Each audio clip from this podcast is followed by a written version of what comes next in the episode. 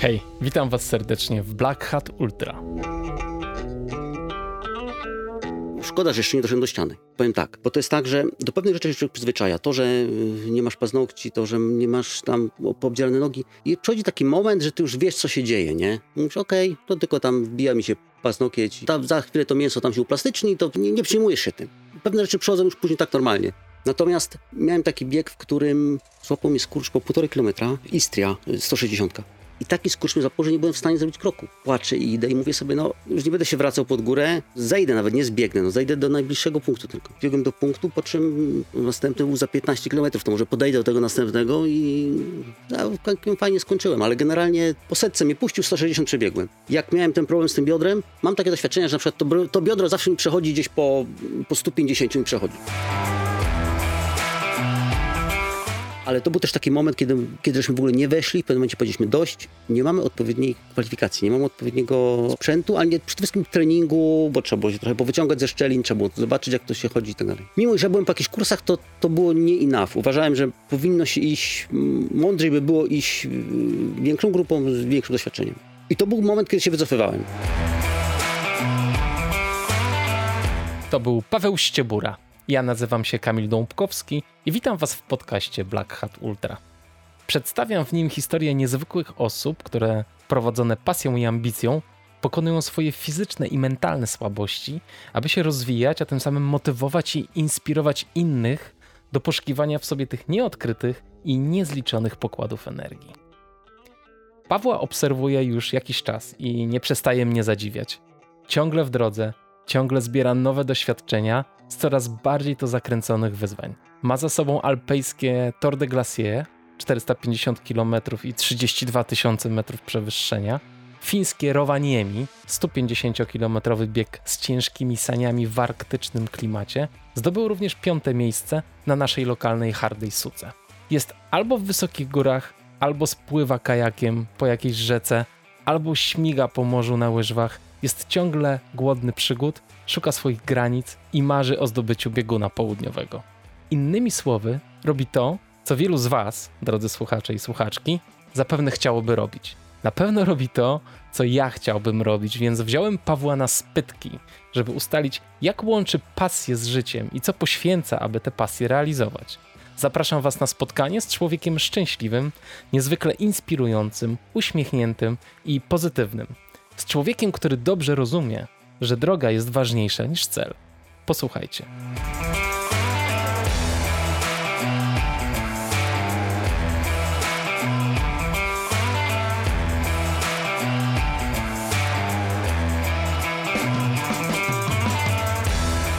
Paweł, witam cię serdecznie. Serwus, cześć. Cześć. Słuchaj, bardzo dziękuję, że mnie odwiedziłeś. Jesteś e, bardzo inspirującą postacią. Pomimo, że nie lubisz się chyba tym chwalić za bardzo. Nie, nie ale, specjalnie. Ale dziękuję, że mnie przyjąłeś na Facebooka. Przeleciałem całego twojego Facebooka. Słuchaj, dotarłem aż do roku 2012, bo chciałem prześledzić trochę twoją historię. Oglądałem jeden z wywiadów na YouTubie i już wiem, że biegasz od pięciu lat, ale tak naprawdę najbardziej mnie interesuje twoja zajawka podróżnicza, ale przede wszystkim to, że ty nie jesteś tylko biegaczem, ale, ale ty pływasz kajakami, e, dużo trekkingujesz, e, jeździsz na takich nartach, na śmakich. Widziałem, że stawiasz namiot na środku jeziora oblodzonego. E, wrzucasz wspaniałe zdjęcia na Facebooka, gdzie swój mały żółty namiot rozbijasz na jakieś, wiesz, obłęd, w obłędnych miejscach. I to jest, wiesz, niesamowicie inspirujące, bo większość z nas, rozumiesz, my siedzimy gdzieś w domach, czasem uda nam się wyskoczyć na jakieś zawody, ale ja mam wrażenie, że ty po prostu każdy weekend spędzasz gdzieś w plenerze i to jest niesamowite i bardzo chciałem, wiesz, podpytać jak cię, jak ty robi? to robisz, no. Jak ty to robisz? Więc, e, więc może zadam ci pierwsze pytanie. Czy jesteś w stanie w ogóle stwierdzić, gdzie się narodziła ta twoja pasja i ta potrzeba po prostu do tego, żeby nie siedzieć w domu, tylko gdzieś uciec i to uciec w naturę? Hmm, dobre pytanie, bo, y, bo ona się trochę, ona trochę nabierała tempa, szczerze mówiąc. To znaczy, że ona gdzieś powstała kiedyś lat temu 20, jak pierwszy raz przyjechałem do, do Krakowa y, i tam mnie wzięli znajomi w góry i to taki był początek, chyba tam byłem wtedy pierwszy raz. Ale no tych gór nie było wtedy jeszcze tak dużo, nie? Znaczy w ogóle tej, tej, tej, tego chodzenia, tego ruszania się nie było tak dużo. Natomiast y, no to z czasem, z czasem rosło coraz to większe wyzwania, coraz to, coraz to mocniej, mocniej, mocniej, ale to były cały czas takie trekkingi. Tam jeszcze jakieś żeglarstwo się pojawiło. Też się pojawiło, też. Ale tak, na też, początku to były ale... głównie, głównie trekkingi i to w grupie, a potem zacząłeś jakoś się tak, oddzielać od grupy i walczyłeś e, samotnie. Miałeś jakieś inspiracje? Nie wiem, literatura, film, e, jakieś osobistości? Jakieś wielkie marzenie się narodziło w twojej głowie, do którego dążysz cały czas? A może już jakieś marzenia spełniłeś? Co, zawsze chciałem być podróżnikiem, to, to, to, to jest fakt, ale zawsze stawiałem przed sobą wyzwania i, i większość tych, y, tych, tych wyjazdów, wypraw to taka droga trochę wyzwań. Pamiętam, o wiem gdzie było, przypomniałeś mi się, słuchaj, przypomniało mi się, słuchaj, pierwszy taki, pierwszy taki pomysł na, na pierwszy raz, kiedy, kiedy mnie poniosło gdzieś dalej. Y, ja wiem, z 18 lat temu, wakacje, brakło pomysłu, nie było kasy, kupiłem na kredyt rower, nie robiąc chyba w ogóle w życiu więcej niż 20 km na rowerze. Wybrałem się z Czech do Chamonix y, na rowerze, do, do Francji i wiozłem całą drogę ze sobą. Czekam, tam wszedłem na Mont Blanca i to było takie pierwsze moje takie doświadczenie. Wow. A miałeś już jakieś doświadczenie zimą w górach? W Tatrach.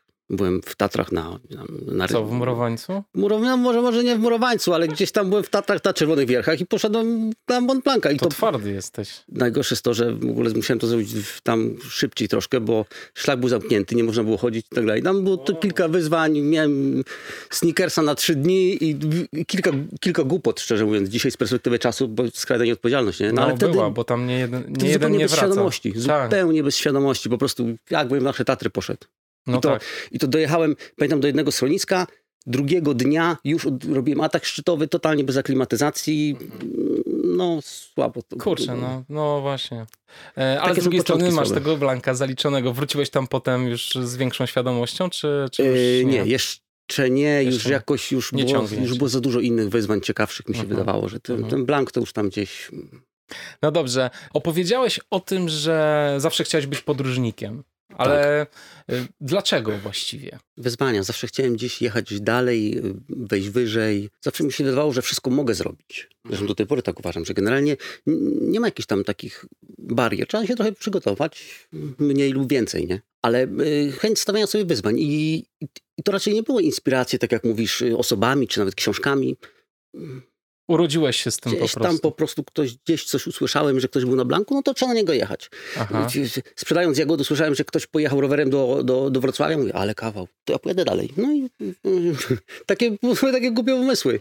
Ca, całe szczęście mam jeszcze czasami kogoś ściągnąć, bo jak byłem w Himalajach, wymyśliłem sobie, pojadę w Himalaje. Zawsze było takie marzenie. To ściągnąłem brata, tak z dnia na dzień. I oczywiście wymyśliłem sobie, że wejdę na 6 tysięcy. Nie wszedłem. Ale taki pomysł był też, no w końcu jak wchodzę tu, tam jest tak płasko, to pewnie damy radę, nie? Mhm. Co was wtedy powstrzymało? Czy... Aklimatyzacja, aklimatyzacja. Tak, aklimatyzacja. No dobrze, że nas powstrzymała, bo w ogóle bez pojęcia żeśmy ruszyli i powstrzymała nas, zeszliśmy z powrotem spokojnie. Mhm. E, rozumiem, że po pewnym czasie, po kilku takich wyrypach amatorskich stwierdziłeś, że jednak nie do końca tędy droga i że trzeba się zacząć przygotowywać do tych tak, rzeczy, prawda? Tak, tak, tak, tak. tak, tak. I jak to wyglądało? Zacząłeś, e, zacząłeś może przygotowywać się pod względem sprzętowym, czy też może już ciało zacząłeś trenować w jakiś konkretny sposób? Jak, jak to wyglądało u ciebie? Generalnie zaczęło się to od tego, że sprowadziłem się do Warszawy 5 lat temu. Wcześniej po prostu robiłem rzeczy, tam wchodziłem na Kazbek, czy wchodziłem na jakieś, y, na Konkagułę, nie, na Konkagułę to już też później troszkę, ale y, robiłem te góry tak no bo to są takie trekkingowe wyjazdy. No Na tak, te trekkingowe tak. nie czułem nigdy, żebym musiał się specjalnie przygotowywać. Do tego była tak. kwestia, jak szybko wejdę, ale wiedziałem, że wejdę. Bo to było tak, że było dużo wyjazdów i o ile byłem w stanie zebrać ludzi, żeby z nimi jechać, coś zrobić. Pamiętam, pierwsze takie wyzwania to były na przykład, zebrałem trójkę osób, idziemy przez Gorce, będziemy spać po, w jamach śnieżnych i tak dalej. No i to było możliwe jeszcze do zrobienia tam taką grupą osób, które od czasu do czasu bywają w górach. Natomiast jak się sprowadziłem do Warszawy, to zacząłem biegać po parku. I tak zacząłem biegać, biegać. To zaczęło to przyspieszać, nie? Tam maraton, kilka. Y, I przyszedł później taki moment, że jest coraz to mniejsza grupa ludzi, którzy są gotowi ze mną coś zrobić. No bo jadę na weekend jadę na weekend, na dwa dni jadę w góry, biegnę trzy razy na ciemniak, dwa razy gdzieś tam po, po drodze i, i, teraz ciężko mi zabrać kogoś, kto pojedzie ze mną, no bo co, on będzie szedł za mną, będziemy się mijać trzy razy, jakoś nie ma... To robi trudności, generalnie to robi trudności. I co, zacząłeś sam wtedy wyjeżdżać? I zacząłem dużo jeździć sam, zacząłem uczestniczyć w zawodach sam. Dopiero poznałem później ludzi też na tych zawodach i, i gdzieś tam są już znajomi, z którymi już mogę robić rzeczy razem, nie?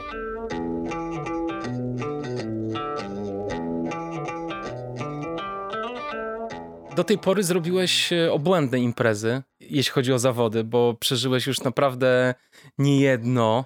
Łącznie z tym, że zrobiłeś Tour de Jean e, de Glacier, co jest po prostu, wiesz, e, niesamowitym wyzwaniem. I ty tam też zająłeś bardzo dobrą lokatę, bo chyba piątą, tak? Dobrze Nie, w pamiętam? klasierze ósmą, Aha. piątą na hardej suce. A, no tak, no Harda Suka to też jest kozak w ogóle. Bo y, no to jest, wiesz, to jest jedyny triatlon na przykład, w którym ja bym chciał wystartować. Ale oczywiście to, to pływanie jakoś tam e, zawsze, zawsze zniechęca. Mówisz, pływanie zniechęca. I tu cię... No, Popatrz. dawaj, przekonaj No mnie. słuchaj... ja ci powiem, jaka jest ta właśnie moja historia. No dawaj. to jest tak, że od chwili, kiedy pierwszy raz pobiegłem w górach, do chwili, kiedy zrobiłem Tour de Jean 350, minął rok. Mhm. Bo byłem we wrześniu w, w miejscu w Kulmajer, zobaczyłem, jak ludzie biegną. Fajnie, za rok to robię. I stąd ta ilość tych zawodów też, bo musiałem się przygotowywać. Jednym z przygotowań było uczestnictwo w zawodach. Podobnie było z tym pływaniem. Wymyśliłem sobie y, triatlon i wymyśliłem go sobie 4 miesiące, 4 miesiące przed zawodami. W ciągu 4 miesięcy nauczyłem od zera pływania kraulem. Nauczyłem się pływać kraulem, wystartowałem w półce. I za rok wystartowałem w całym. Także do, Kapitalne. wiesz, no, No właśnie, to też jest ciekawe, jak ty, jak ty się przygotowujesz do tych wyzwań, bo one są czasem bardzo różne, skrajnie różne. Normalnie, wiesz, no jakby ktoś powiedział, jestem biegaczem, no to dany biegacz przygotowuje się, wiesz, do, pod jakiś konkretny typ wyzwania. A ty jakby masz tak szeroką gamę rzeczy, które robisz i w których jesteś naprawdę niezły, bo osiągasz w tym wszystkim świetne wyniki. Jakie wyzwanie to nie, by to nie było? Czy Rowaniemi 150, gdzie zajmujesz drugie miejsce, gdzie Harta Suka, która jest hardkorowa i zajmujesz piąte, czy właśnie Torte Glacier, to są, wiesz, to są po prostu no, zupełnie różne, e, różne wyzwania i się zastanawiam, jak ty podchodzisz do treningu w ogóle? Czy właśnie tak jak mówisz, że wymyślasz wyzwanie i zaczynasz się pod nie przygotowywać? To jest tak, tak. wymyślam wyzwanie, zaczynam się pod nim przygotowywać, łącznie z tym, że, że razem z wyzwaniem zaczynam organizować sprzęt. Okej. Znaczy wymyśliłem Hardę Vergidę mm, pół miesiąca przed, przed, przed tam startem. Tak. Nie, przepraszam, Harda Vergida była tylko treningiem do Rowaniemi. Do Rowaniemi. Tak, Mhm. ale właśnie Harda Vergida była treningiem, a wszystko zaczęło się powiedzmy 7-8 miesięcy wcześniej. No i Mhm. rzeczywiście powstała pulka i z pulką zacząłem biegać na, na gor, w gorce. yy, I tak powoli, śnieg? powoli, powoli. No nie było źle, tam byłem kilka razy było w źle. Gorcach. e, Później miałem takie sanki stalowe, podczepiłem cegły i biegałem A. po parku. Ty dobry jesteś. Ale w nocy, żeby nikt nie widział, bo to już był obciach. A z oponami kiedyś trenowałeś? Nie, nie, nie, nie. Wydaje mi się, że opony za bardzo tam niszczą te ścieżki. Wydawało No mi tak. się, że lepiej z tymi sankami. Aczkolwiek zdarłem też te sanki i teraz naspawane mam takie grube pręty pod spodem. A teraz jeszcze przygotowuję taki wózek na kółkach, żebym mógł ćwiczyć na kolejnym bieg. No właśnie, a propos tych przygotowań, to ty mm, wspomniałeś też przed rozmową, że twoim wielkim marzeniem jest zdobycie bieguna, tylko nie wiem którego jeszcze, czy północnego, czy południowego. Południowe, na razie południowe. No nie wiem, czy co z tym północnym, czy tam jeszcze się da no dojść, właśnie, nie? czy tam jeszcze się da. nie? Jak nie, to się czaić będzie zimą. No tak, oczywiście. Zimą powinno być dać można. E, jaki masz plan na dotarcie na ten południowy biegun? Jak, jak to sobie... Nic sprecyzowanego. Tak. To znaczy, że południowy zaczął się od tego, że trzeba będzie trochę y, pobiegać w ogóle, przygotować się kondycyjnie i to jakoś tak się zaczęło właśnie to 5 lat temu. Na sportowo chciałem to zrobić, ale też y, zawsze chciałem, żeby to było coś więcej niż tylko dojść na biegun. To znaczy, się, zawsze mi się marzyło, żeby to było albo przejść, albo zrobić przez całość przejść, albo y, kiedyś wymyśliłem, że tam dopłynę, później się zastanawiałem, czy to jest w ogóle możliwe, żeby tam dopłynąć jakimś jachtem, czy No czymś właśnie tam. jest ta Selma, słuchaj. No widziałem tą selmę, widziałem, Widziałeś widziałem, widziałem, widziałem, obserwowałem. No obserwowałem. właśnie. Właśnie. Ale znowu, że ja sobie wymyśliłem, nie, że takim... Widziałem takie łodzie ratownicze czerwone. Tak. Nie wiem, czy kojarzysz. Yy, tak ale Takie duże ratownicze czerwone, na, Okej. tam na 16 osób chyba. Taki, na, si- taki, na silnik normalnie? na silnik, taki tak. mały silnik z tyłu. Okej. No i myślałem sobie, że muszę kiedyś tym popłynąć na Bornholm, e, zobaczyć, czy się da tym pływać, i jakoś sobie to przygotować, może da się jakoś... tak. A dasz rady to wynająć jakoś gdzieś? Po- Sprawdzałem, e, da się to wynająć, znalazłem miejsce, gdzie wynajmują to. Kurczę, tam ta cieśnina Drake'a to nie jest łatwa. Wiem, wiem, wiem, no na razie tak gadam nie no do siebie. tak, no. no tak, rozumiem. Ale e, generalnie e, drogą do tego bieguna miało być właśnie, e, miał być Yukon, no bo to jest 700, to już będzie fajnie. E, To są też niskie temperatury. to miało być trochę wyzwań w górach wysokich, gdzie tam też jest dość zimno. To była Konkaguła, która miała mi dać pokazać, że jest zimno. Generalnie to były takie kroki do celu wszystko. No właśnie. Od, bo ty, odrowanienie począwszy. ty widzę, że te swoje wyzwania jednak kierujesz mocno na północ. Czy ty po prostu lubisz, y, lubisz mróz? Nie, Nie lubisz. nie specjalnie lubię marznąć, co ty. Ale Czyli ty to wszystko robisz jako trening pod, pod biegun południowy trening właściwie. podbiegun to jest raz, ale to jest też dzisiaj dla mnie dostępne. Szczerze mówiąc, bo to są pewne wyzwania, które są w zasięgu mojego portfela. Jak mam dać y, 150 zł i jechać na, do, do Tromso, Tak. że ostatnio żeśmy kupili bilety za 70 zł do Tromso, pojechaliśmy na dwa dni żeby było wyzwanie, na, na, na trzy dni, żeby wyzwanie, tośmy nie jedli. Yy, No. Pojechaliśmy tylko wejść na górę, jedną, drugą, wróciliśmy z powrotem. Yy, Wiesz, no, ale to jest dostępne, nie? To masz, masz to pod Tak, ręką. tak. Natomiast te wyjazdy na południe, no to już jest trochę inna kasa. No Chciał, jest. marzy mi się oczywiście yy, maraton, maraton de Sables, marzy mi Mhm. ale zobaczyłem cenę maratonu, sobie myślę, kurde, No. to... Albo ten e, Jungle, jest, jest, jest w dżungli takie fajne, 250, o, jaka fajna, 250. Ale też są ceny kosmiczne.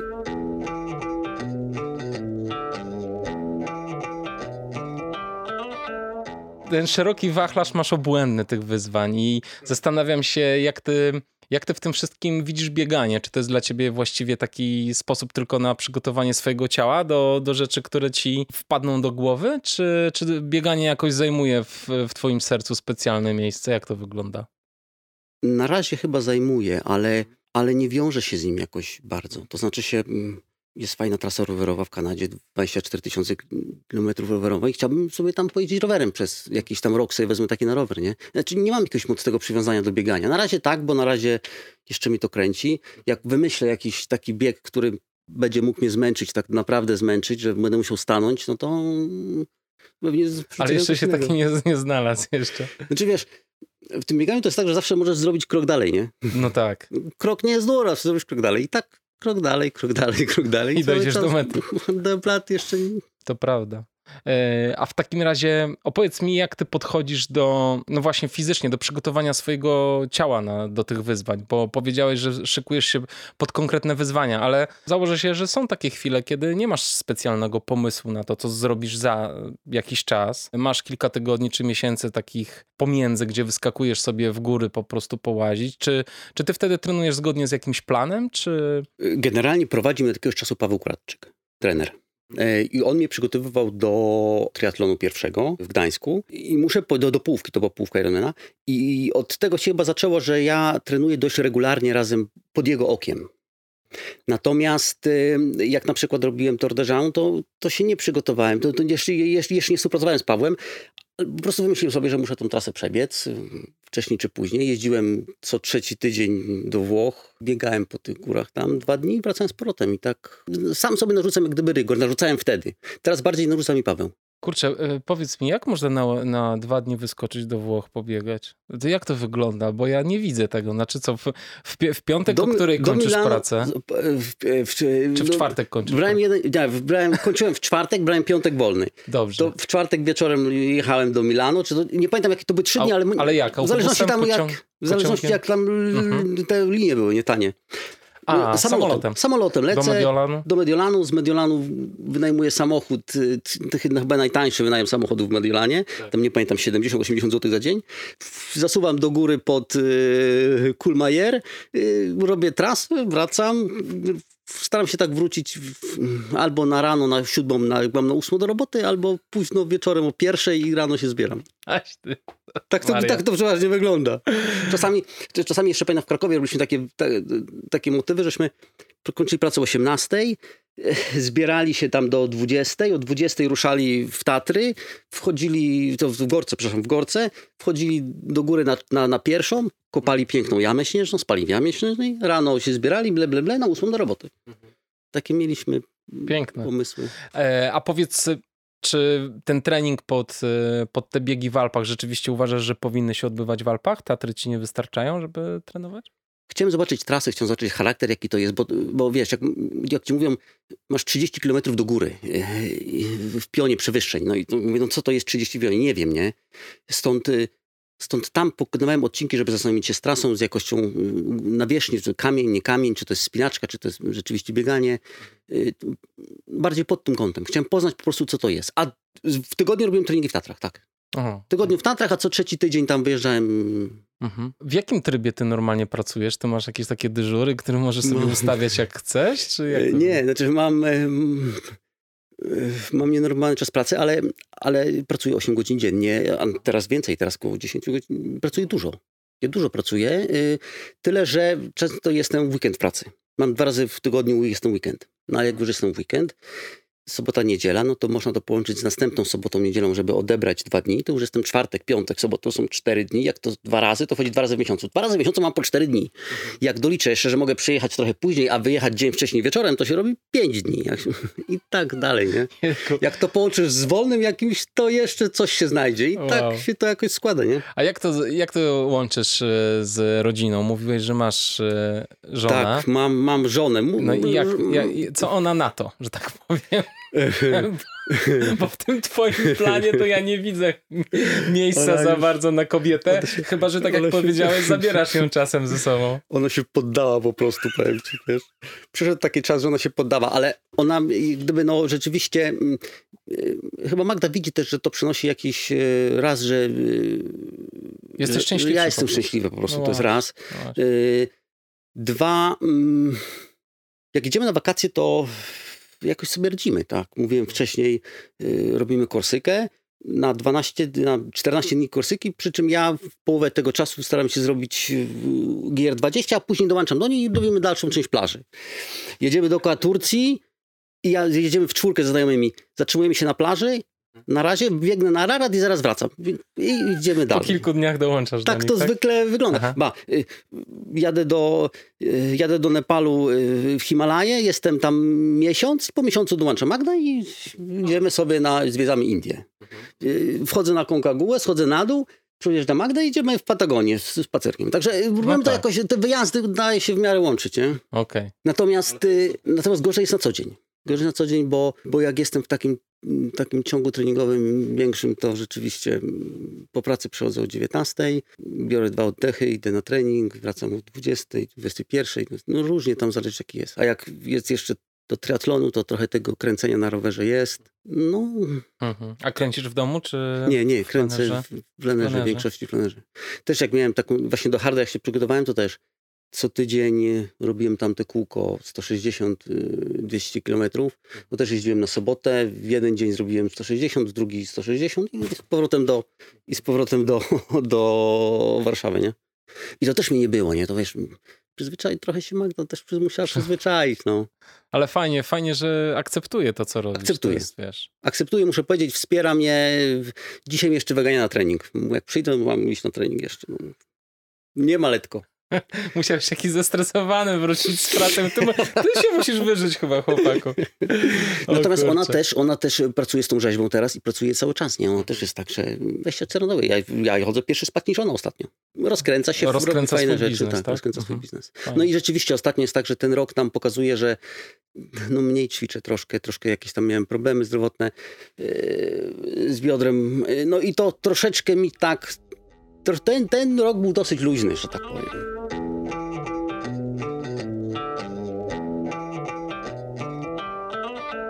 Czy odkryłeś gdzieś na jakimś etapie w swoim ciele albo w sposobie myślenia problem, który musiałeś pokonać jakoś wewnętrznie, żeby móc e, te wyzwania realizować? Czy doszedłeś w pewnym momencie do jakiejś ściany?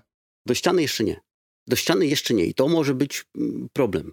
Znaczy, szkoda, że jeszcze nie doszedłem do ściany.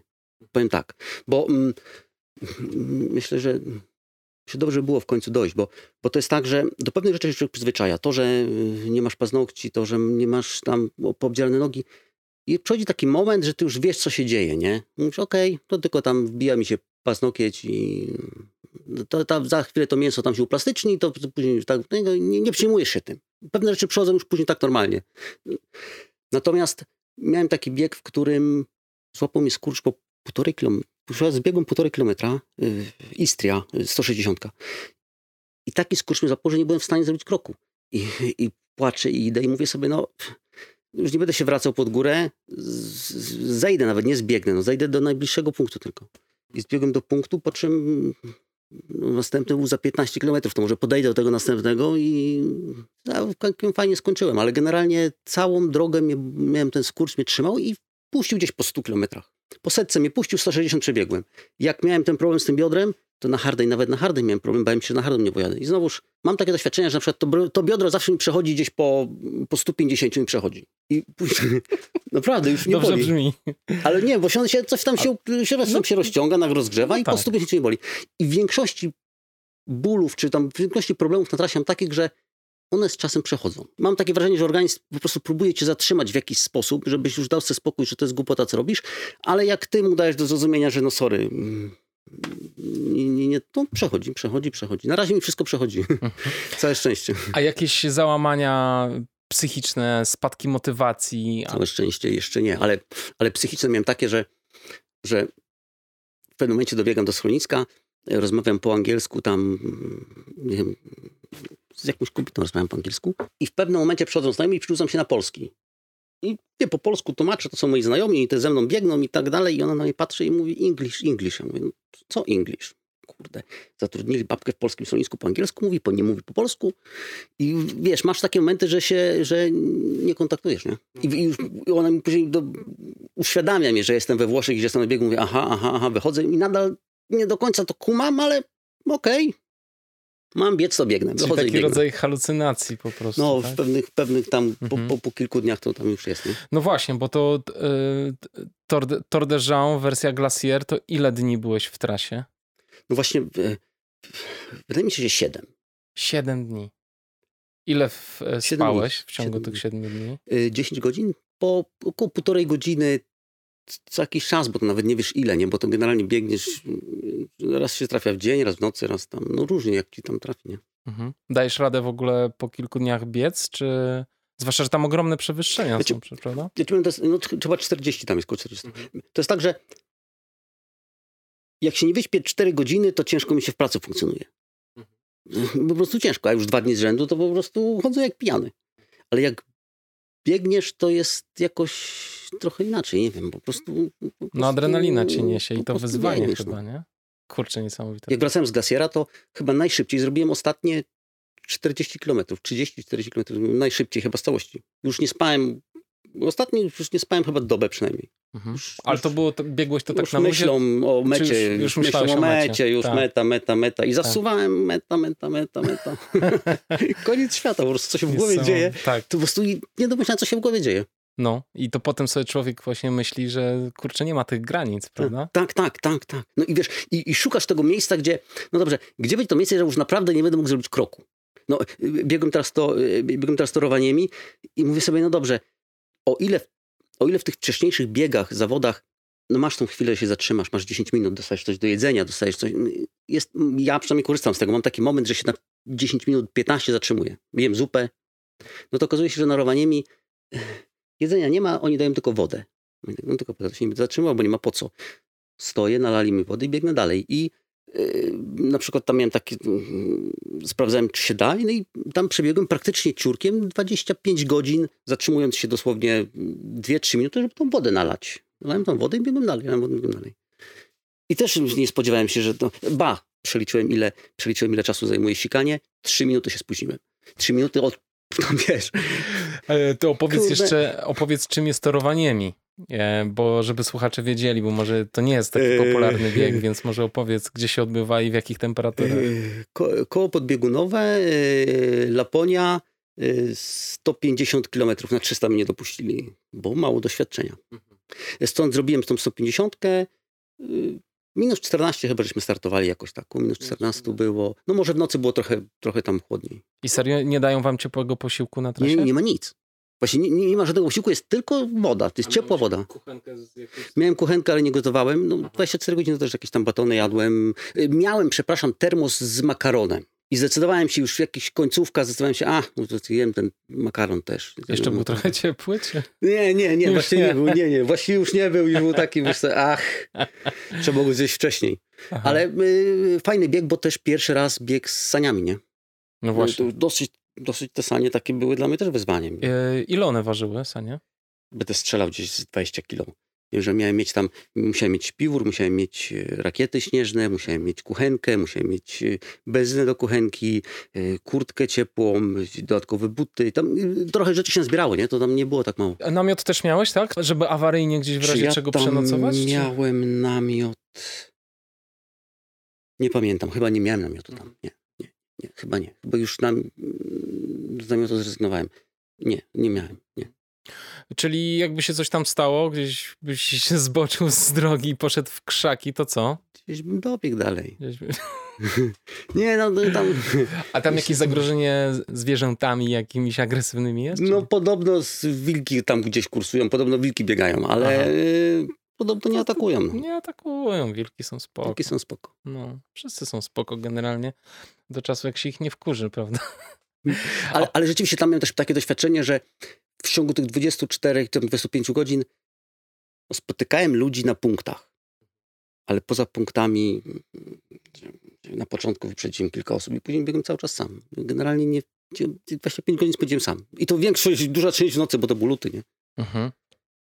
No do, dotarłeś drugi, więc tam e, ostro dawałeś. Głównie lokalesi startują w tym, w tym biegu, czy... O nie, nie, nie, nie, nie. Jest ludzi z całej Europy. Tak? Tak, tak, to jest fajne. Ludzi z całej Europy. I tak poznajesz też ludzi, nie poznam jakiegoś, w... bo tam są, dyscyplina jest narciarska, biegowa i rowerowa. I tam poznam jakiegoś Włocha yy, na rowerze. Super.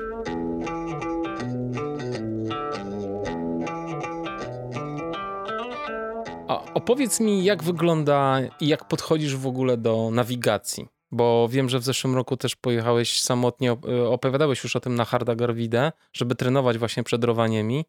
I no, Harda Garwida to jest taki, powiedzmy słuchaczom, to jest w Norwegii wielki płaskowyż gdzie po prostu idziesz, mm, jest wszędzie dookoła biało, jak wieje wiatr, to właściwie nie widzisz e, nic poza bielą. Biało. I jak podchodzisz do nawigacji w takich sytuacjach? No bo podejrzewam, że masz kilka systemów nawigacji, masz jakieś bazujące na elektronice, tak? Masz pewnie jakieś mapy, czy jak to wygląda? jak zobaczyłem na mapę, to zobaczyłem, że to jest 100 kilometrów. Czy 100, czy z małym hakiem tam z jednej strony drugą. To 100 kilometrów to nawet gdzieś człowiek zgubił to z 24 godziny i to wyjdzie gdzieś albo na prawo, albo na lewo, albo gdzieś wyjdzie. To, to generalnie z takiego założenia wyszedłem, stąd mapy nie miałem. To jesteś wariat. Mapy nie miałem, za to miałem e, GPS. Ten GPS tak. mi też nawalił po drodze. Miałem komórkę, przepraszam, miałem na komórce jakąś taką mapę, tylko ta komórka też mi nawaliła. W pewnym momencie nie miałem tej komórki. co, y, z wilgoci bateria Z wilgoci padła. bateria mi się, to tak, mhm. bo to wiesz, iPhone to szybko tak, mi, tak, to tak, on na tak. zimie po prostu, w zimie tak, się sprawdza. Stąd y, to mi siadło. Yy, miałem nawigację, przy czym nie wiem dlaczego znowuż nie działa mi ta nawigacja. Miałem nawigację Garmina, tylko miałem ją na zwykłych bate na bateriach, yy, akumulatorkach i myślę, że to jest kwestia tego. Wtedy mi nawalił też ten GPS i miałem takie momenty, że nie wiedziałem gdzie iść. Było dużo takich momentów. A kompas i mapy miałeś ze sobą, czy nie? Nie. Ty to wariat jesteś. Ale mniej więcej wiedziałem, że tam.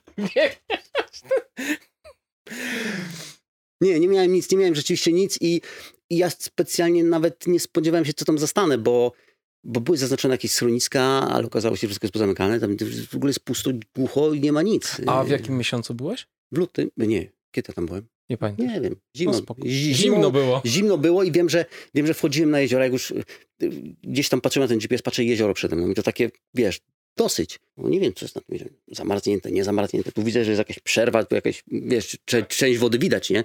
Wchodzisz na tą wodę, mam, wiem, że mam yy, na nogach mam yy, rakiety, z tyłu mam sanie, to mówię, co by się nie działo, to i tak pójdę pod wodę, przecież nie zdążysz ani wypiąć, ani wiesz. Nie. I tak szedłem przez to jeziora, przez środek. No. Posłuchaj, twoja żona nie może słuchać tego podcastu. Wie, no, wiem, wiem. Wiem. Znaczy się, śmieszne jest to, że się, często jest tak, że jak było, jak było, fajnie i tam coś opowiadam i, i od znajomych dowiaduję się później tam... Szczerze mówiąc, zrobiłem kilka głupich rzeczy też takich. Może nie na hardej, ale, ale na hardej Wigidzie, ale generalnie miałem też kilka takich wyjazdów yy, odważnych, ale też takich yy, gdzieś tam trochę szczęścia też miałem, nie? Mhm. Czy czegoś takie sytuacje cię uczą? Tak, tak, tak, tak. Idę, idę raczej bardziej przygotowany albo wcześniej się cofam. Zresztą zdarzało mi się często, że się, że się wycof, wycofywałem. Znaczy, generalnie próbuję zrobić krok dalej zawsze. Yy, znaczy, jeżeli się da, jeżeli jeszcze nie jestem tak zmęczony, że nie mogę, to jeszcze mogę iść. Albo jeżeli jeszcze nie jest tak niebezpiecznie, że muszę się wrócić, to jeszcze mogę iść. Może...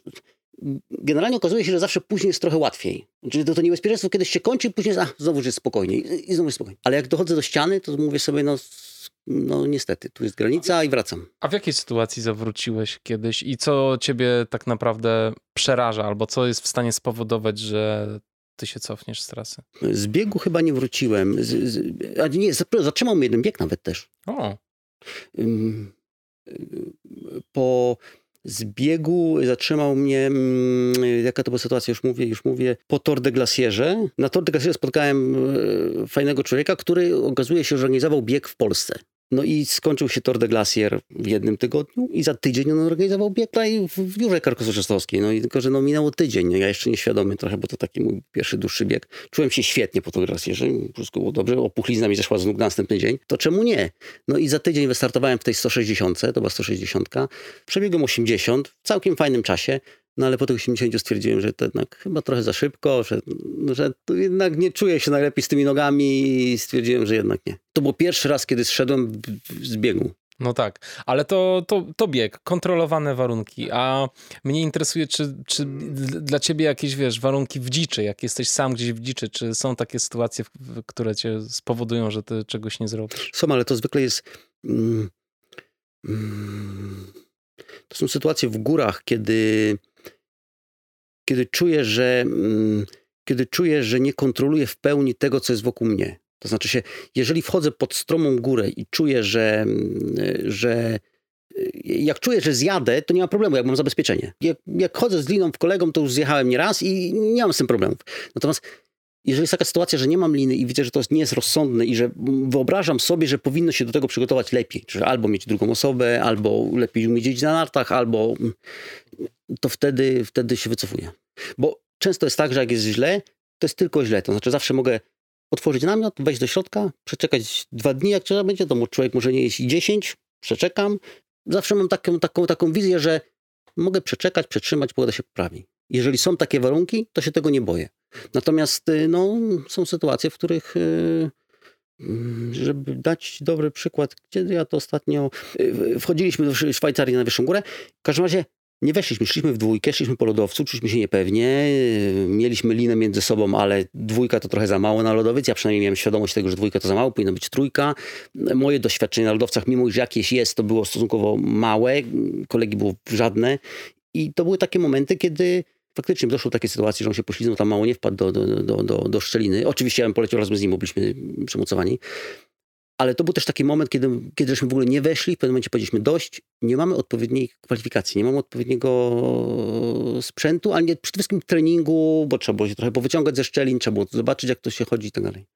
Mimo, że byłem po jakichś kursach, to, to było nie enough. Uważałem, że powinno się iść, mądrzej by było iść większą grupą z większym doświadczeniem. No tak.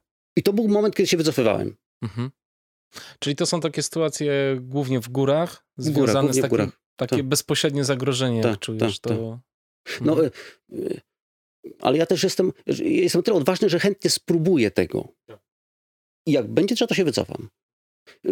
Pojechaliśmy na, przyszedł pomysł też taki głupi, spójmy kajakami coś, mamy tydzień wolnego, no to wziąłem brata, byliśmy jeden dzień na basenie na kajaku i postanowiliśmy spłynąć Wisłę.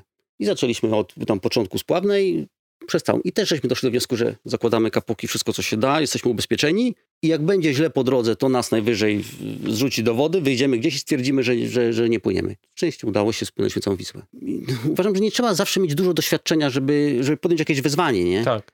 Oczywiście trzeba to zrobić mądrze, rozsądnie, trzeba się ubezpieczyć, trzeba co się da, da. Cały czas pływaliśmy w kapokach, cały czas no byliśmy jak coś, co, co potrafiliśmy, to żeśmy się ubezpieczyli. Tak, byliśmy na łyżwach dwa lata temu. Wymyśliliśmy sobie łyżwy po Bałtyku. Trzydniowa wyprawa. Czy wyprawa, wycieczka. Do Turku za grosze, lokalnym samochodem nad, mo, nad morze na przystań. Takie łyżwy, takie imitacje łyżw na nodze. Takie, czy, to są łyżwy. Nie, to są, kupiłem w Stanach. To są takie, sama taka płoza jest podkładana pod but. Plecak z tyłu i na morze. Trzy dni na morzu, słuchaj, super, rewelacja, od Ale wysepki co? do wysepki. Pięknie, cudownie, naprawdę cudownie. Pogoda jeszcze była fajna. Czasami tylko wystarczyło się rozłożyć, wiatr cię popychał. No ale po pierwsze robiłem morsowanie wcześniej, żeby się upewnić, czy to jest ok. Po drugie zrobiłem sobie sam, bo też nie kupiłem, taki szpikulec do sprawdzenia grubości lodu. Po trzecie, mm, poczytałem trochę, jaki ten lód powinien być gruby, wiedziałem, że jest bezpieczny. Po czwarte, kupiłem bojkę taką, żeby jak jeden wpadnie, to drugi mógł rzucić. Po piąte, y, w plecaku miałem śpiwór zapakowany w wodoszczelny worek, taki dość duży, który wiedziałem, że nawet gdyby ktoś z nas spadł, to ten worek będzie go trzymał na górze. No i wiesz... No, no tak, troszkę ten, się zabezpieczyłeś. W ten sposób się zabezpieczyli. No, tak, na, ile, na ile człowiek ma wyobraźni i, i próbowaliśmy się zabezpieczyć. Ba, mieliśmy drugie zapasowe ubranie, na wszelki wypadek, gdy ktoś wpadł, to musi się przebrać. No ale znowuż, wiesz, nie robiliśmy tego nigdy wcześniej, nie... Ba, jeszcze mieliśmy takie kolce, kupiłem takie kolce do wychodzenia po lodzie na wszelki wypadek, też mieliśmy w dwójkę takie kolce, jak ktoś by wpadł, to mógłby wyjść sam. No, no ale to fajnie, wiesz, to byliście przygotowani całkiem spoko. Myślę, chyba. że byliśmy przygotowani, nie? No ale mhm. z drugiej strony, wiesz, no wyobrażasz sobie, że jutro startujesz na morze na łyżwy, nie? I, no tak. i gdzieś tam jedziesz na tych łyżwach w diabły rogate i no, czujesz, ale jak jednak pęka. sam zakup sprzętu, wiesz, czytanie, to wszystko, to jest tak mentalnie się przygotowywaliście mentalnie do tego, nie?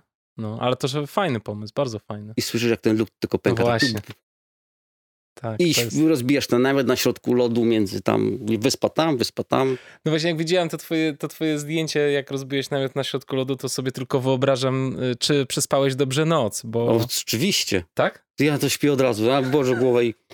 I ten lód cię nie tak, budził. Tak, nie, nie, nie. Byliśmy, byliśmy, ba, wymyśliliśmy kiedyś też Finlandię, dlatego ta Norwegia była taka dostępna. Wymyśliliśmy kiedyś też Finlandię, łowi, łowić ryby zimą. W ogóle nie łowię ryb, w ogóle, nie, w ogóle ryby mnie nie interesują. Ale no chodziło o sam fakt, że wyobraziłem sobie, że, bo pytałeś też wcześniej skąd pomysły, no po prostu wyobraziłem sobie, że siedzę sobie w namiocie, mam taką dziurę w namiocie i łowię ryby z namiotu, z namiotu. No ja idę spać, złowił rybę i idę spać. No co powiem, kurde, niezłe, nie? Oczywiście nie doszło do tego tak do końca, bo w tym miejscu, gdzieśmy łowili, to tam dziury żeśmy nie robili. No tak. Ale łowiłem ryby, spałem w namiocie na, na, na tym lodzie pierwszy raz, no i w drugi dzień spaliśmy już tylko na karimatach. Na środku żeśmy rozłożyli sobie karimaty w śpiworkach i żeśmy... To piękna pogoda musiała. Słuchali. Pogoda była ładna. To to fajnie.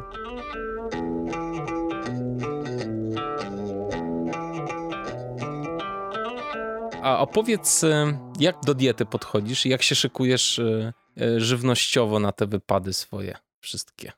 Jak się zaczęło, to niewiele w ogóle wiedziałem o jedzeniu. No. I tutaj Marta Naczyk mnie wychowała, że tak powiem, bo ona mi dawała pierwsze diety, uczyła mnie, mówiła co, jak, dlaczego. Dużo, dużo, dużo wiedzy do od Marty. No i jakoś na tej wiedzy bazuję, szczerze mówiąc, nie, nie, nie, rozwi nie rozwijałem tego jakoś dalej. E, w tej chwili nie współpracuję z Martą. E, mam jakieś tej stare przepisy, tam cały czas podglądam. Wiem, jakie produkty generalnie i bazuję na tym. No, staram się jeść zdrowo, staram się jeść dobrze, staram się jeść mądrze, jeśli chodzi o te zawody, o, o, o te ilości treningów, jakie mam. Ale nie jestem jakimś talibem żywieniowym, żeby tam czegoś mogę, czegoś nie mogę. No, jem zdrowo. Wydaje mi się, że jem zdrowo i wydaje mi się, że jem w dobrych tam proporcjach. Jeszcze Andrea ostatnio też poznałem.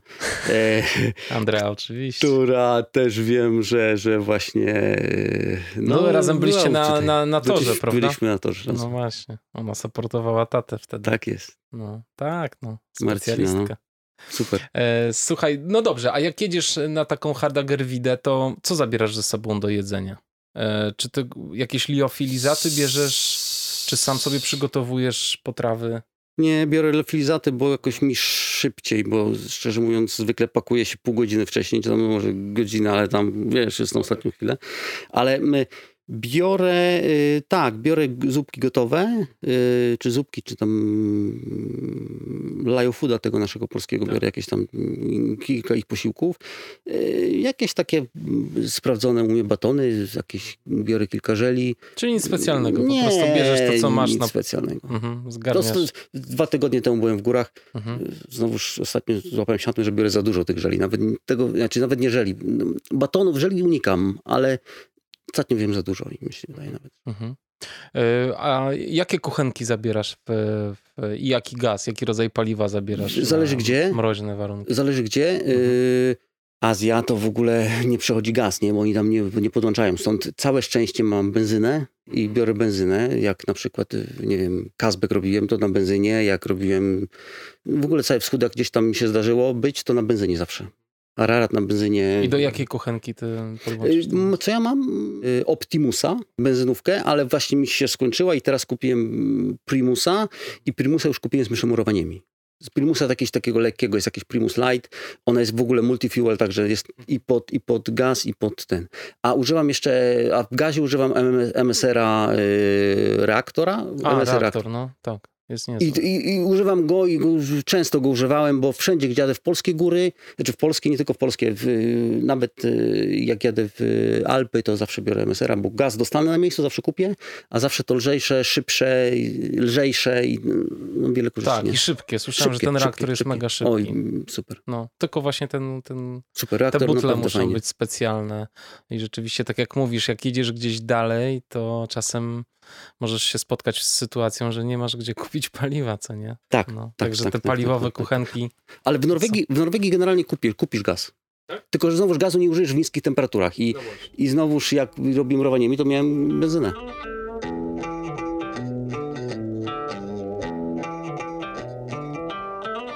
Gdzie ktoś pyta o twoje przygody, to co ci pierwsze staje przed oczami? Masz coś takiego? Coś, co było wyjątkowo piękne, albo wyjątkowo niebezpieczne, albo wyjątkowo szalone? Piękne były Indie. I to jest miejsce, do którego chciałbym wrócić. Mieliśmy raz pięć lotów na miejscu. Z, okay. To dłuższa wyprawa. W nocy żeśmy, no miesiąc czasu byliśmy. Mhm. W nocy żeśmy oczywiście nie spali, staraliśmy się nie spać stacjonarnie, tylko spaliśmy w pociągach, żeby było szybciej. I zwykle mam, jak coś organizuję, zwykle mam naładowane strasznie, zawsze mnie Magda o to goni ale y, całe Indie, po prostu całe, z góry na dół, jak żeśmy zjechali, no nie byłem, na samej północy Indii nie byłem. No przepiękne są całe, no po prostu zachwycałem je w każdym kroku i od Varanasi począwszy, od, od, od, od kultury, od, od klimatu, od, y, poprzez góry, poprzez y, monumentalne obiekty, jak tam Agra Fort czy cokolwiek. Ta mhm. brama, którą zobaczyłem pierwszy raz, fuck, te słonie wjeżdżały, a kolce na tej bramie, tak mówię, no, że tego, tego nie widziałem, ile ta brama ma. No, wiele rzeczy mnie zachwycało. Indie mnie zachwycały pod wieloma aspektami. A ludzie? I to jest miejsce, gdzie chciałbym wrócić. Mhm. Ludzie też fajni? Tak, mieliśmy dobre doświadczenia, mimo że tam troszkę takich było też oczywiście na, takich trochę natrętnych ludzi, ale, ale, ale dużo fajnych, sympatycznych ludzi, pomocnych. Mieliśmy same dobre, naprawdę fajny, fajny wyjazd i mieliśmy dobre relacje, dobre, dobre wspomnienia. A jakieś miejsce, do którego byś nie wrócił? Wiesz co, nie wróciłbym na Patagonię. No co ty? Nie. To jestem w szoku. nie. Nie. Dlaczego? Nie, nie, nie. Wróciłbym rowerem, może. Aha. Potraktowałem jako wyzwanie. Zjechał sobie Amerykę, Amerykę Południową na rowerze. Tak, ale trochę w tej Patagonii się mało działo. Pod jakim względem? Jak wyjechaliśmy do Buenos Aires na dół, no to generalnie spędziliśmy, wiesz, nie pamiętam, chyba kilka dni w tym, dwa dni przynajmniej w tym autobusie. Widoki za oknem takie same, no ileż można oglądać lam. Wysiedliśmy po drodze, wynajęliśmy samochód, oczywiście widzieliśmy tam i pingwiny, żeśmy się oglądali, jakieś orki i tak dalej, ale było to egzotyczne, ale poza tym było płasko i były lamy. No i później były płasko i były lamy, płasko i były lamy. Później, były, później było trochę gór, później był lodowiec piękny. Znowuż były góry, no bo oczywiście tam i Ficer, byliśmy pod Fitzroyem i tam no trochę zobaczyliśmy też gór na południu. Ale suma summarum Ale tam monotonnie. dużo się nie działo, no nie? tak, rozumiem. Jak, jak byłem w Indiach, to, to tam Aha. się działo dużo więcej, nie? Jak robiłem pierwszy raz trek do Annapurny, to się działo, tak, no, były góry różne, była wysokość, było doświadczenie, byli inni ludzie, były różne kultury, było tam po prostu cały czas coś się działo, nie? Jak byliśmy w Azji, to żeśmy w 10 dni zrobili 14 lotów w ogóle, to też dziwne. Ale, ale też się dużo działo, bo byliśmy i, i, i Kambodża, i, i, wyspa, i dżungla, i, i, i nurkowanie, i znowuż i na Borneo trochę, i wiesz, i, generalnie co chwilę coś się działo, nie? A tam monotonnie jak dla mnie. No kurczę, to jestem zaskoczony. Dość monotonnie. To jestem zaskoczony. No ale jak chcesz wrócić e, na biegun południowy, znaczy wrócić, jak chcesz pojechać Tak. na biegun południowy, to będziesz musiał tam wrócić, nie? Oczywiście tak, Em. oczywiście tak, no ale już, do, do, już, już dolecę na, na, e, jak to tam ta końcówka, na samo południe i stamtąd. Ushuaia? No o właśnie, Ushuaia, tak Mhm. jest, tak jest. I stamtąd, e, No właśnie. I teraz pytanie, w jaki sposób? E, No bo tam transport na samą Antarktydę e, lotniczy jest niesamowicie drogi, prawda? jest drogi, e, po drugie lata też w określonych tam, w określonym czasie, on też nie lata zawsze. Po drugie, chyba te linie lotnicze, które to organizują, one oferują to od razu z organizacją samego dojścia na biegun. A z drugiej strony, no ja to musiał jednak zrobić sam, nie, nie potrzebuję jakiegoś tam wsparcia. Znaczy nie potrzebuję, może potrzebuję, no nie wiem, jeszcze nie, no nie chciałbym go na każdym razie, ale chciałbym to też zrobić razem tam z masową Wilsona od razu, żeby tam się też nie, chciałbym przejść przez masę Wilsona Mhm. i dojść na biegun, żeby sobie tam coś Po górkach chciałbyś Urozmaicić, no. Urozmaicić. Kurczę, no to by było wyzwanie, bo tam te, ojejku, te pulki musiałbyś mieć super mocne, bo tam przecież jest, wow. No, no wydaje też jak szybko to zrobię, nie? Czyli no, tak. no, bo kwestia ładowności pulki to, to znowuż kwestia czasu, w jakim to się robi. Tak, o, oczywiście wpływa też na to pogoda, bo to wiesz, wiele rzeczy masz niezależnych, nie? Ale... Marka Kamińskiego czytałeś? Widziałem, spotkałem się z nim nawet jakoś, tak, tak mi się zdarzyło być na jego jakiejś prelekcji. Aha. Ale generalnie jeszcze nic nie zacząłem załatwiać. no, jest to przerażone tym kosztami, nie? No tak, koszty są coś, ogromne. co mnie tak. Chyba pierwsze trzyma.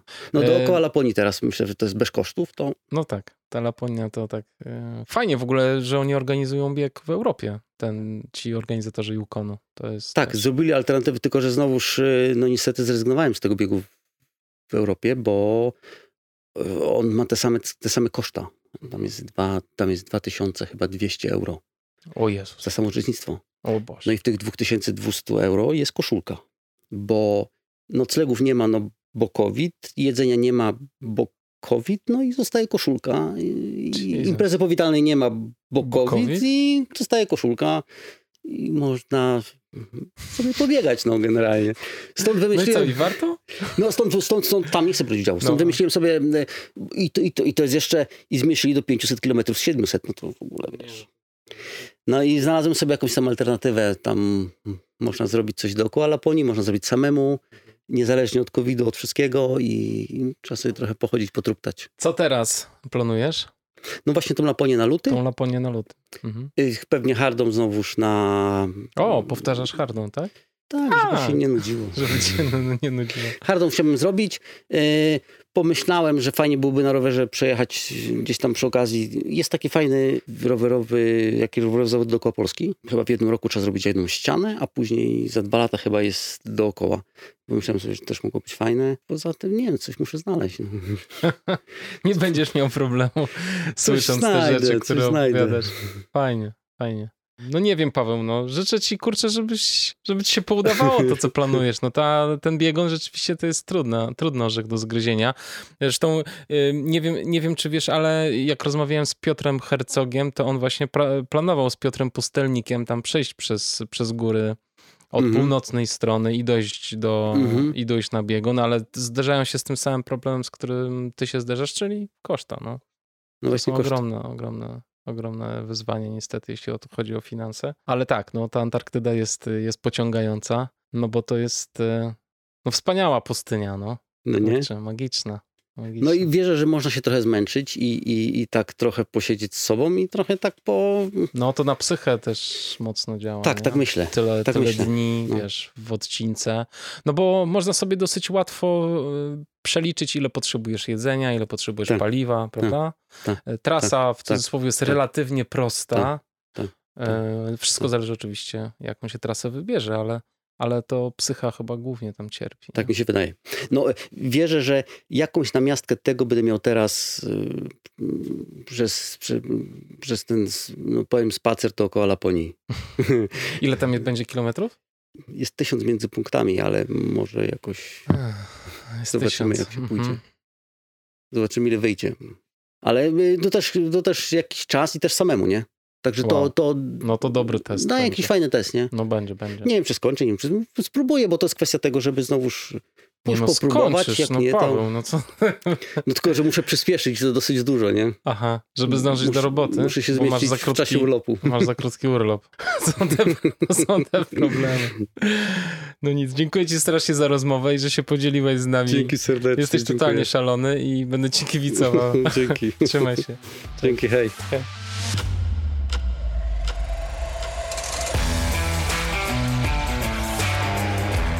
Niesamowity gość, prawda? Gorąco Was namawiam do śledzenia Pawła na Facebooku i Instagramie. Jego posty rozjaśniły mój nie jeden dzień, pomimo że w głębi duszy tli się taka wielka zazdrość. To jest to taka dobra zazdrość, która motywuje mnie do działania. Dziękuję serdecznie za wysłuchanie tego podcastu. Jeśli chcielibyście wesprzeć podcast finansowo, to zapraszam na patronite.pl ukośnik Black Hat Ultra. Jedynym finansowym źródłem wsparcia tego podcastu jesteście wy, słuchacze. Nie znajdziecie tutaj reklam, dlatego bardzo doceniam każdy wasz wkład. a najniższy próg wsparcia to tylko 5 zł. Więc gorąco namawiam. Dokładny link znajdziecie w opisie odcinka. Podcast można również wspierać w mediach społecznościowych, udostępniając informacje o nim w postach, relacjach i na tablicach. To zawsze jest y, ogromna przyjemność dla mnie, gdy widzę, jak szerujecie e, posty i ja mogę je ponownie udostępnić na swoim Insta albo Facebook Stories. W tej chwili podcast na Patronite wspiera już 119 osób, ale chciałbym wymienić tutaj alfabetycznie nazwiska tych, których miesięczny wkład jest największy.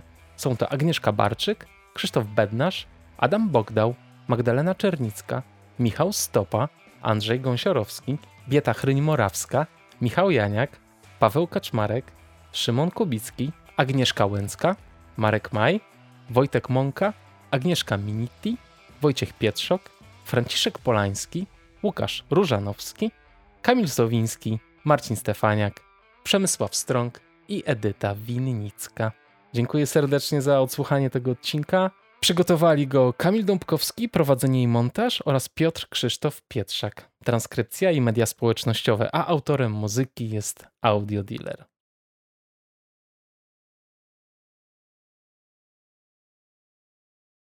A jeżeli jeszcze tu jesteś, co u ciebie słychać? Mam nadzieję, że wszystko ok. Jak ty podchodzisz do marzeń? Potrafisz je realizować? Potrafisz się cieszyć z tego, że coś ci się udało osiągnąć?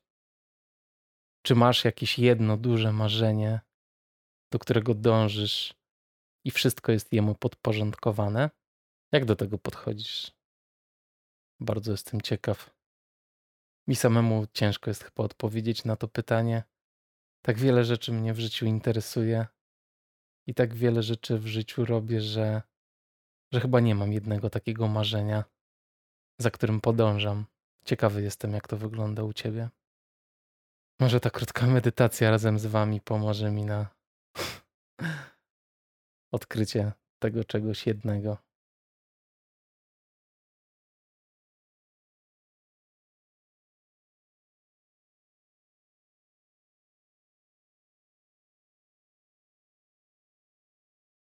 Teraz nie, niezależnie od tego, co robisz, zatrzymaj się.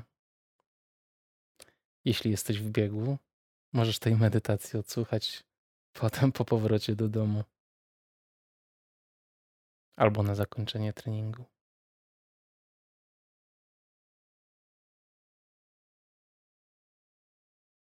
Usiądź wygodnie, weź trzy głębokie, powolne oddechy. Wciągnij powietrze ustami i wypuść nosem. Wciągnij powietrze nosem i wypuść ustami.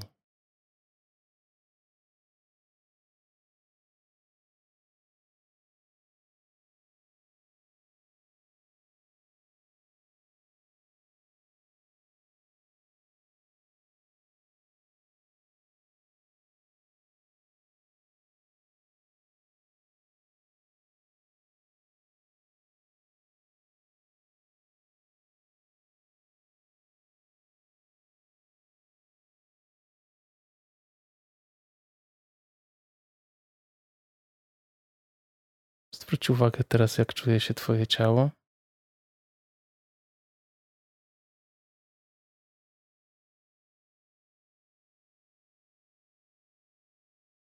Czy jest to rozluźnione, czy napięte?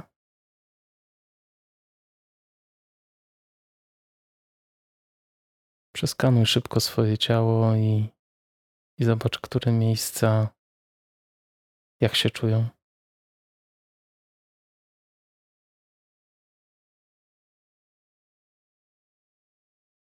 Wystarczy, że zauważysz pewne różnice.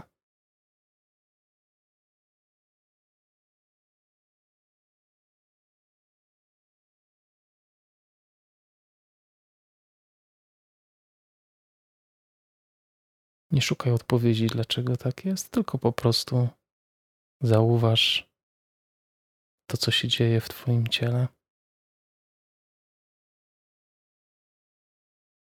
Zamknij powoli oczy. Chyba, że już zamknęliście. Oddychaj powoli i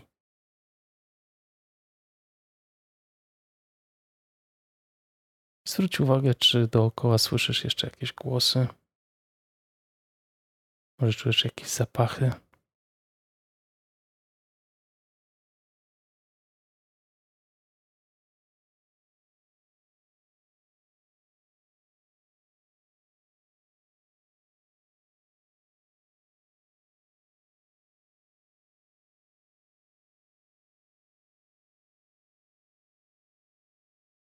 Spowolnij oddech, a swoją uwagę kieruj na to, jak Twoje ciało reaguje na ten oddech. Zwróć uwagę, jak Twoja klatka piersiowa się unosi przy wdechu i opada przy wydechu.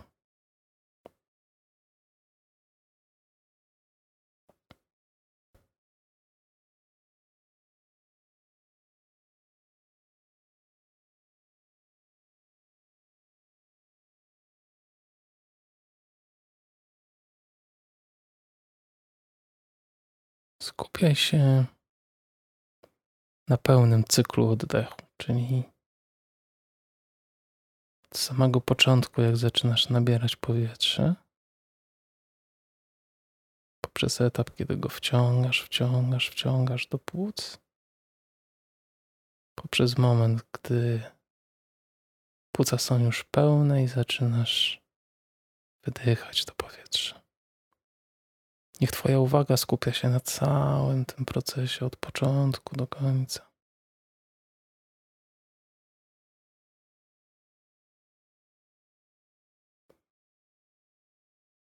Jeżeli Twoje myśli odpłyną gdzieś, nie przejmuj się. Łagodnie skieruj swoją uwagę ponownie na oddech.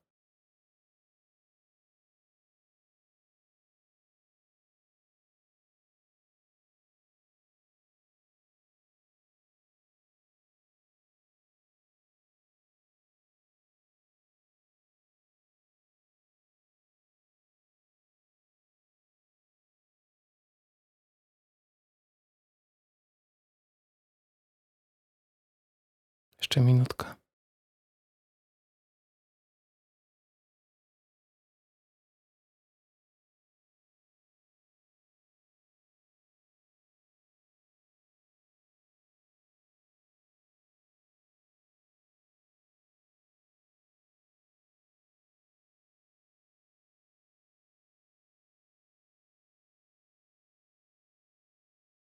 Jeżeli Twoja uwaga odpłynęła gdzieś i zaczęliście o czymś myśleć,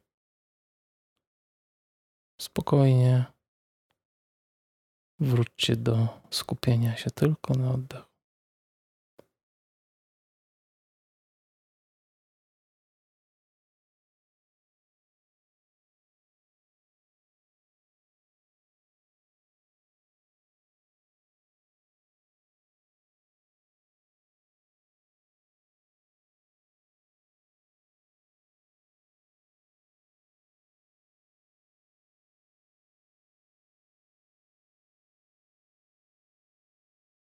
A teraz uwolnijcie swoją głowę zupełnie. Niech robi to, na co ma ochotę.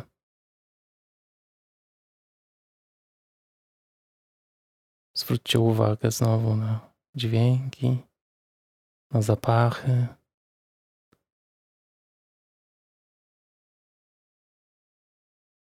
Zacznijcie bardzo powoli otwierać oczy. Ogarnijcie przestrzeń na nowo. Pomyślcie nad tym, jaka ona dla Was jest. Czy jest zupełnie nowa? Czy jest taka, jak była? Czy te kilka chwil